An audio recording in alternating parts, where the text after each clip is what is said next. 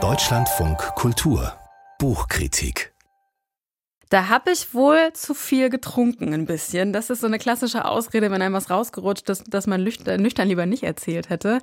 Andere Leute machen das, ich natürlich nicht. Ähm, aber wie wir uns betrunken benehmen, wie viel Blödsinn wir so anstellen und erzählen und vor allem welchen, das hängt gar nicht nur vom Pegel ab, sondern auch vom kulturellen Kontext. Das lernen wir im Buch Betrunkenes Betragen, eine ethnologische Weltreise, wiederentdeckt und übersetzt von Jakob Hein und für uns gelesen von Andrea Gerg. Frau Gerg, was ist das für ein Buch? Was, was lernen wir da? Der Titel klingt ja schon tatsächlich ein bisschen altmodisch. Das stimmt. Das Buch ist auch schon ein bisschen älter. 1969 haben das zwei US-amerikanische Ethnologen herausgebracht, Craig McAndrew und Robert B. Edgerton.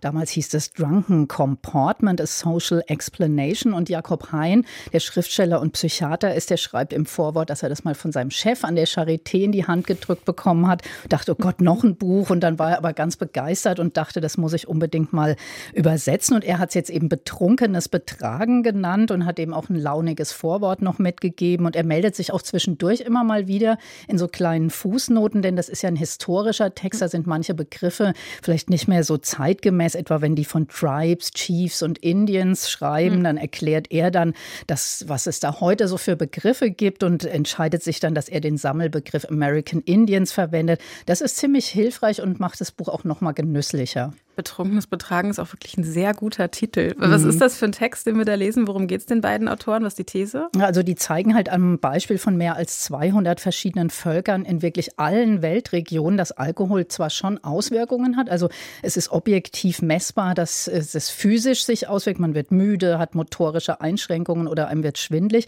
Aber sie zeigen diese Vorstellung, dass Alkohol so eine Art toxischer Enthemmer ist, die ist halt eben kulturell und sozial bedingt. Also da haben Sie so Beispiele wie so eine kleine japanische Insel Takashima. Da sind alle unheimlich ruhig und friedlich, wenn sie zusammen trinken. Und da würde man sich sagen, die über den Zusammenhang von Alkohol und Gewalt wahrscheinlich eher wundern. Und sie zeigen auch, weil es sind ja US-Amerikaner, wie extrem sich der Umgang mit Alkohol in manchen Gruppen so durch die Kolonisation gewandelt hat. Ja. Also da gibt's, äh, zeigen sie die Tohono O'odham in der Sonora-Wüste in Arizona. Das ist so eine sehr trockene Region und die haben eine jährliche Weinzeremonie. Da bitten sie eben um Regen und das ist so ein richtiges rituelles Besäufnis. Und da wurde immer irre viel getrunken, aber alle Beteiligten verhielten sich ruhig, bis eben in den 50er Jahren dann der Verkauf von Alkohol an die American Indians erlaubt wurde und dann sich auch dieses Betragen total änderte und eben die, wie die schreiben, die üblichen Veränderungen zum Schlechten eintraten, also Gewalt und Raufereien und so.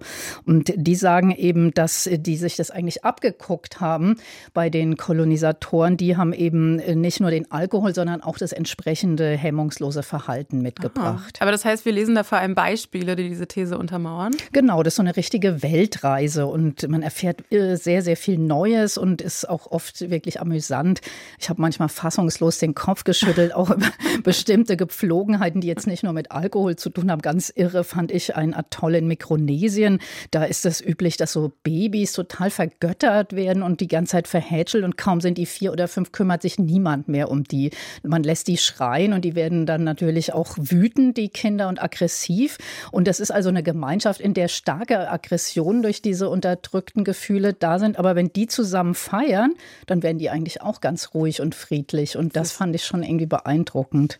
Ich höre daraus, Sie sind überzeugt vom Buch. Sie haben da viel gelernt und viel gelacht. Total. Das ist also wirklich eine tolle Entdeckung, die Jakob Hein uns da präsentiert. Er hat es auch sehr schön übersetzt. Er schreibt ja selber sehr amüsante Bücher.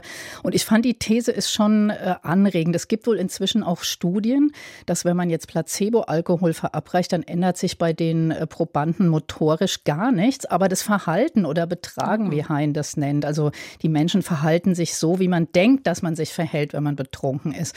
Und vor dem Hintergrund, finde ich, sollte man vielleicht auch mal überlegen, ob Strafminderungen Behinderung wegen Alkoholeinfluss überhaupt noch zeitgemäß ist oder ob überhaupt diese ganzen Ausreden, die jeder von uns ja schon mal gehört hat oder vielleicht auch schon mal vorgebracht hat, wirklich eine gute Entschuldigung für schlechtes Betragen sind. Craig McAndrew und Robert B. Edgerton, Betrunkenes Betragen, eine ethnologische Weltreise, wiederentdeckt und übersetzt von Jakob Hein, 304 Seiten, 24 Euro. Andrea Gerg hat das Buch für uns gelesen.